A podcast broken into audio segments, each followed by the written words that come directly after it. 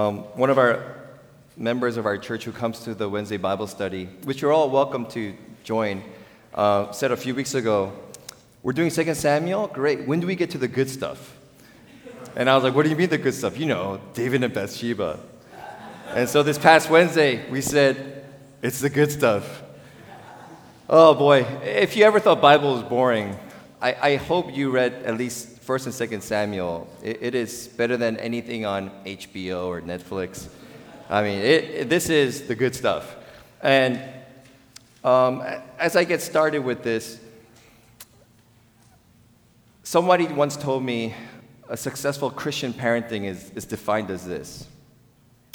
Successful Christian parenting is when you raise your children in a way where they transfer their trust of you into fully into Jesus Christ. When they've transferred their full trust and security in you and transfer it completely in Jesus Christ and they're living their life, that is successful Christian parenting. Because if you think about it, from that point, everything else falls into place. From who they find, how they live, what they do. You don't have to lecture them. You don't have to call, Are you going to church? Are you reading the Bible? Because when they transfer their trust fully, confidently from you to Jesus Christ, there is a default love, and devotion. So my parents don't call me to say, Are you praying and going to church? They raised me in that way, and I'm so glad, even though they made me go to church, whether I had a fever or not. But this is the, one of the basis of what Christian parenting is. Why do I share that? There's another hidden secret for that, is because parents, mentors, pastors, and leaders, we are susceptible to sin. We will fail and let them down but Jesus will not. And so in 2 Samuel chapter 11, we've been going through how King Saul rose and fell, and how David just was a righteous man after God's own heart. And David grew, he loved the Lord. And lest we make the mistake of David is our hero, I think God put chapter 11 on. David is not to be worshiped. There is only one that you keep your gaze and fixate your eyes on. Hebrews 12:2 says, "It is the author and perfecter of our faith, and his name is Jesus Christ." So you see, parenting seminar here, where are we building up moral models for children to follow, or were we pointing them to Jesus, the one they should follow? And so in 2 Samuel chapter 11, we see David falls, and he's going to fall hard. And some people say, is this a complete fall or is this a serious fall? And they say, this is a serious fall. Saul had a complete fall and was rejected. David was not. And so we also see in here that every success in your life and my life is by the grace of God. Every success you've had in your life and in my life and in people around us is purely by the grace of God. In other words, it can be taken away just like that. Isn't it true? Uh, one of our VBS activities that Bill Huckerson, he leads a one station in VBS, and he plays this game every year.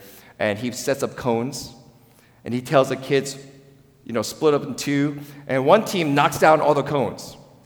The other team is to set up all the cones, and by the end of the game, depending on how many cones are standing up and how many cones are sitting down, the team wins.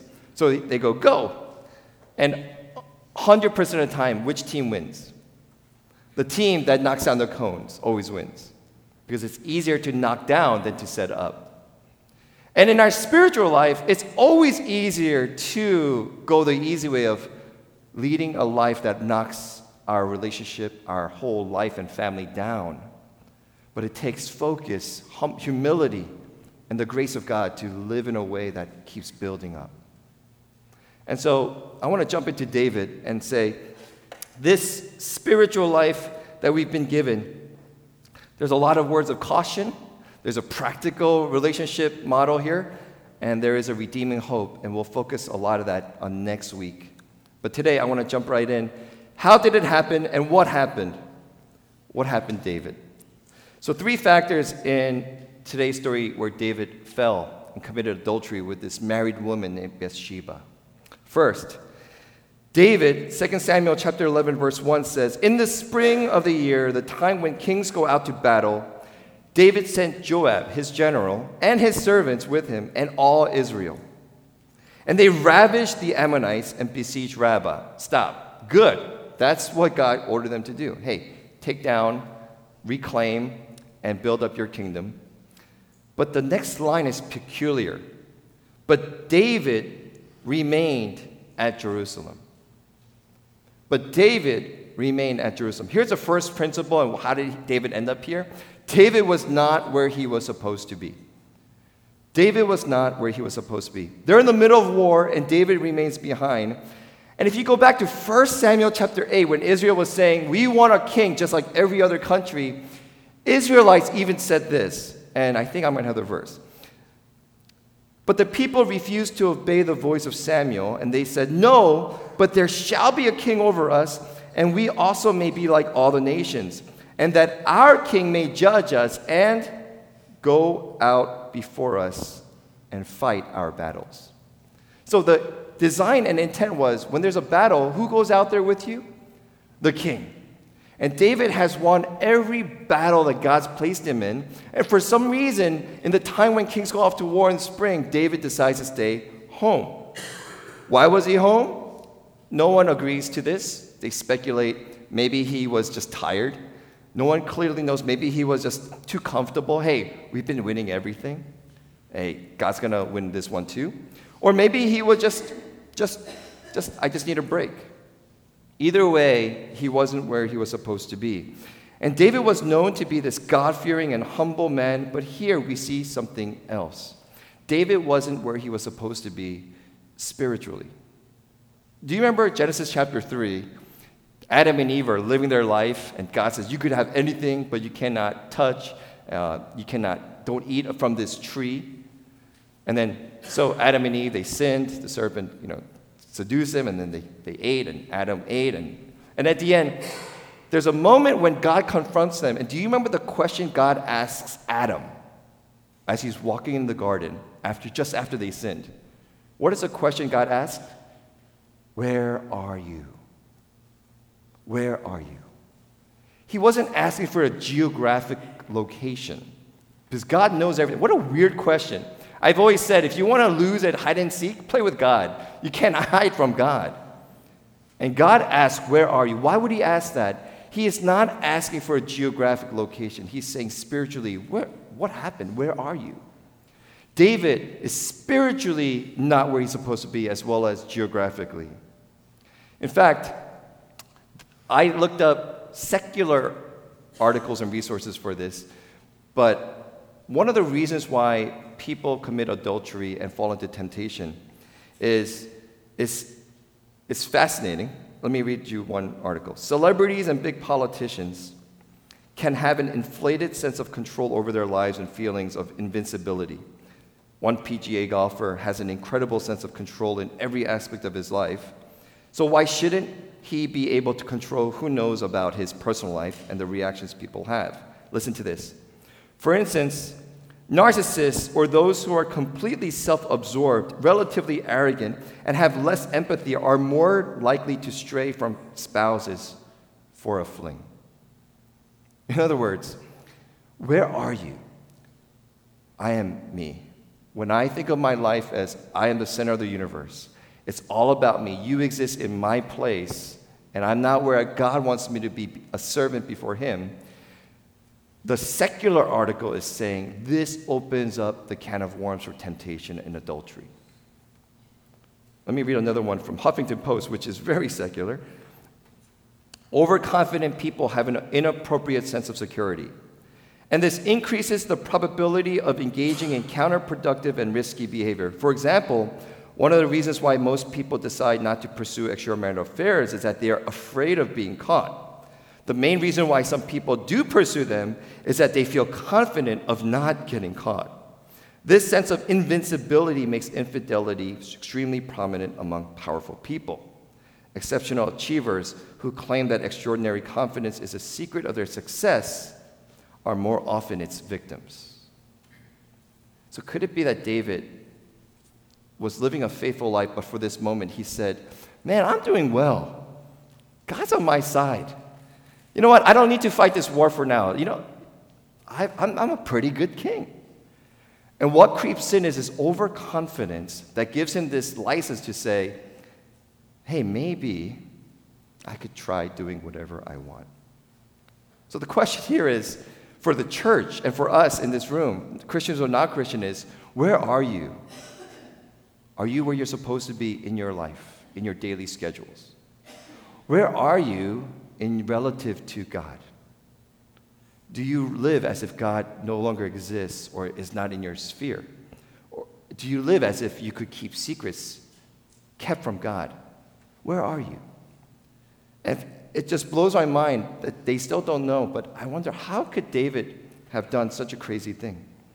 Could it be that he was overconfident in himself and forgot his confidence in God? So maybe summary of this is success opened the door for David's temptation. So David was now where he was supposed to be. Um, 2 Samuel chapter 11, let's keep going. Then it happened late one afternoon when David arose from his couch and was walking on the roof of the king's house that he saw from the roof a woman bathing, and the woman was very beautiful. A couple of people, remember, just picture this as daytime. I don't think we see or hear of women outside in daytime bathing under a big tower where the king could see. So some people speculate, oh, Bathsheba's trying to seduce the king. But after many studies, it's indicative this is David's issue, not her. And then David walks out and he sees this woman bathing, and right there, wives and husbands, this is a good conversation point. What would you do? This is a good question. What would you do? You see a woman bathing outside, what would you do? At this moment, don't you wish David said, and David walked back into the chambers of his room and prayed before God and said, I am grateful for the wife that you've given me, or the wives, I already have nine, eight. And God, Dave, you know, God, you've been blessing me. Let my heart be true to you. Don't you wish that's what happened? Don't you wish all the mistakes of our lives we could go back and say, that was the moment I wish I could turn around? And so, as a side, those moments will keep coming. And in those crucial moments, what would you do? Bring the Lord into it and say, God, what would honor you? Let's keep going. Verse 3. And David sent and inquired about the woman. What does he do? I want to know more. Who is that girl? Um, I went to a marriage counseling with my wife for, at Mariners Church for like uh, married couples, like class, marriage class. And one of the statements they said, hey, there's temptation all around. There's beautiful women, beautiful men. You know, you look like, okay. It's always that second look when you go back that you got to watch out for. And allegedly, Billy Graham said this, so don't quote me on it, but allegedly, legendarily, Billy Graham was walking at the beach of a beautiful city, and then his men, you know, Billy Graham is just, just he is resilient with temptation. He never goes to a room, room alone with a woman. But there was this beautiful woman in a bikini walking by, and, and allegedly all his men beside him were going, I wonder how Billy's going to react to that. And apparently he said, God did a really good job with her. That's, that's what. So I don't know if it's true, but that in itself is not temptation yet. That's, that's hey, there's beautiful people. It's that second look. And so David saw, what did he do? The second look of, I want to know her. Tell me her name. Who is this? And David sent and inquired about the woman, and one said, Is not this Bathsheba, the daughter of Eliam, the wife of Uriah the Hittite? Verse 4. Another moment. What do you do with that information? You take that piece of paper and you burn it and say, What am I thinking? Another critical moment. What would you do? Verse 4 so David sent messengers, and he took her. She came to him, and he lay with her. He broke two crucial boundaries. One is, why would you inquire of something that is a potential lust? Why would you play with fire? Who is this woman? To be tempted is not sin. To give in to temptation is the beginning of a devastation for a lot of things.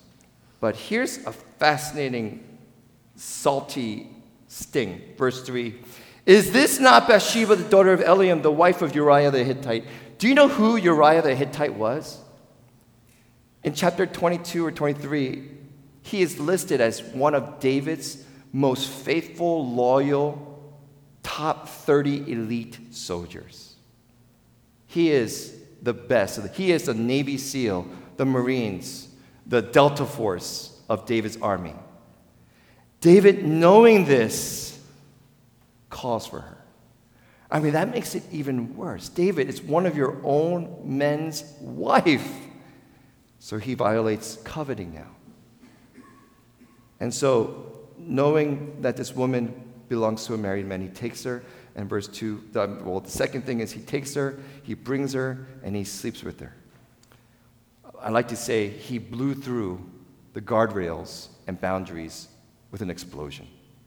Each of us have guardrails. You know the guardrails. Guardrails keep you in check, you know, when you fall asleep on the road or doesn't it damages you but it doesn't let you die. Each of you have guardrails. You, you don't you're, you don't hang out until three in the morning at a bar. You don't, you don't go to trips without telling your wife. You don't, you know, or, all of us have guardrails. You don't let your kids have unlimited access to the internet and YouTube. Hey, just do whatever you want. No, you have guardrails. And these guardrails, David just blew right past and obliterated. There's a saying the jar of water is only as high as the lowest hole. The jar of water is only as high as the lowest hole. In other words, I like to take that as David could have this amazing life and beautiful jar, like what a faithful man. But it takes this just one hole, and that whole jar is useless. It can't hold water. And so life could be splendid in our eyes, and everyone says, Boy, how do you do it? How do you, your life is great. And everyone says, What a wonderful life he or she must have. But this hidden secret things that we can't keep a boundary control of can destroy us. Third, so she gets pregnant, she returns home, verse 4 and 6. Then she returned to her house, and the woman conceived and she sent and told David, I am pregnant. How do we know this baby is her, his? Because the writer noted she was just washing herself from her uncleanness. She just had her menstrual cycle, and so she's, she hasn't been pregnant with her husband. And so she says to David, Hello, I'm pregnant. So David sent word to Joab, Send me Uriah the Hittite, and Joab sent Uriah to David. Third thing, how did David get there? Instead of Instead of stopping this sin, instead of saying, What have I done? He keeps pulling at this and unraveling his life. Why did he call Uriah? To confess. Uriah, I've been unfaithful to you, and it's not your wife's fault. And then God bless them. Let us pray. That's the end of the story. Don't you wish that's how it ended? Why did he call Uriah? Uriah, how's the war going? It's going great. We, we got a firm ground. The Lord is with us. Great, Uriah. Thank you for that report. Hey, why don't you go home and wash your feet? That's what it says. It's a euphemism for go home and enjoy the pleasure of your wife. You, you earned it. That night, the following morning, David finds Uriah sleeping at the gate. How can I sleep when my men and the Ark of the Covenant is out there in a booth? Do you see the juxtaposition? David is so fallen that Uriah's righteousness, in contrast to David, is just glaringly contrasted. And what does David do? Get him drunk. He'll surely sleep with his wife, second time. And Uriah is too faithful. He doesn't. So, the third thing David does is the most sinister of all. Joab, take Uriah, send him out to the fiercest part of the battle and then withdraw. And Joab does. And David's plan works. And the saddest part is to cover up David's sins instead of facing it. David not only has an innocent man, Uriah, killed, it also says, and so other servants with Uriah also fell. To cover up David's sins, other innocent people who had no idea what's going on were sent out for a death battle. And so David's plan works. Verse 26, it ends with this When the wife of Uriah heard that Uriah heard her husband was dead, she lamented over her husband. And when the mourning was over, David sent and brought her to his house, and she became his wife and bore him a son. And then here's the verse that just smashes you in the face. But the thing that David had done displeased the Lord. See, there's a powerful truth here that there is no sin that David, no matter how much you could cover up, you cannot hide your sins from me. And two, that David, God doesn't look at your sins and says, Oh, you messed up here. But he looks at your sins and says, I am not pleased with your sins. You know what's scary? Um, today it sounds like I'm, it's like trash David day. But David, verse 25, if you read this chapter, he finds zero remorse. They report to him, Uriah's dead. And then this is David's response Tell Joab, do not let this matter displease you. For the sword devours now one and now another. Strengthen your attack against the city and overthrow it and encourage him. I mean, do you know how sick that is? Don't let this get you down. Hey, gird up. This happens in life in war. We die, one dies. Die, people die all the time. Go fight the battle. I never saw that until this reading recently. So, what do we do with this? Next week, I'm going to go to chapter 12 and we're going to bring it to. I told our staff today is like Empire Strikes Back. It ends with Han Solo in, Carbonite. So those of you Star Wars nerds, it ends dark. Like, okay, not enough Star Wars fans in here. I think there's two things I just want to leave us in a little bit of discomfort. Number one is this for Christians in this room who are Christians devout, we are called, this is why we are called to repentance and confession daily. This is where Catholic churches do a wonderful job compared to Protestant churches.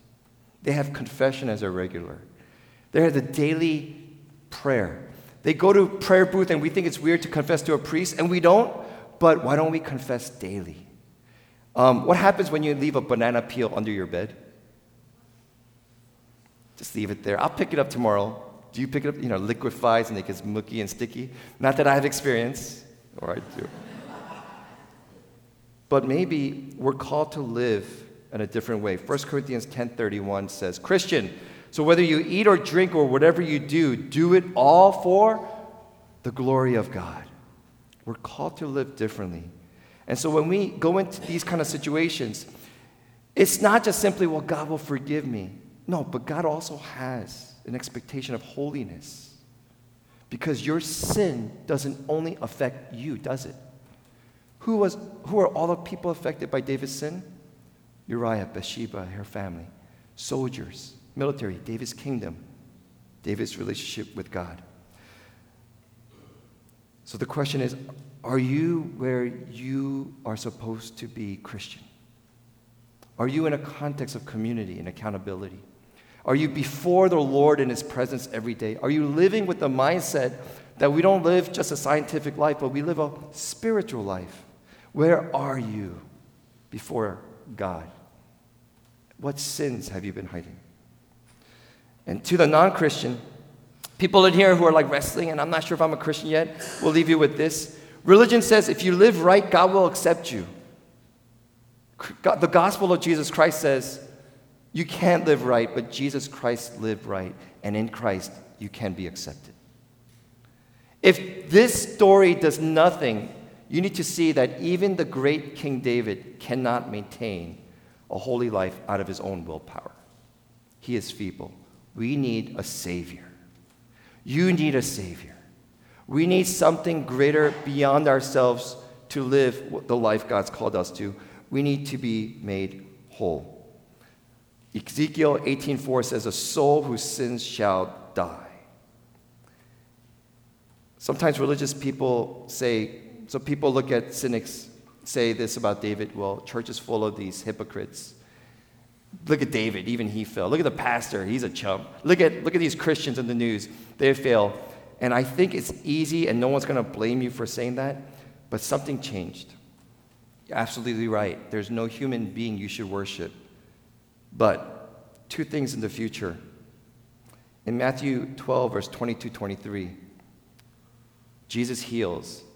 And this is what the people say of Jesus Could this be the, they don't say Messiah, they don't say Savior. You know what they say? Could this be the Son of David? What? Why would you call the Messiah the title Son of David? Something changed. God knew David's sins, and yet, a couple hundred years later, the people still refer to David as this terminology. We are waiting for the Messiah, the Son of David. What changed? And we'll talk more about this next week. But it is more than a religious activity that changed David. It was the mercy and the love of God that pulled David back into where he was supposed to be. And my encouragement to you, all Christians and non Christians, is when you confess and come before the Lord, a broken and contrite heart, God will never despise. He will bring our lives back to where it belongs. Amen? Let's pray.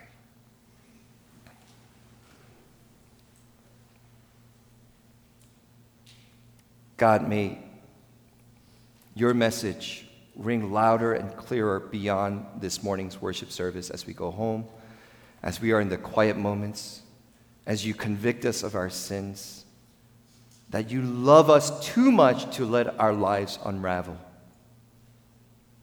And God, you're not going to condone or excuse David, and we see that in the next chapter, but God, in this moment, may you help us to ask this question Where are we before you?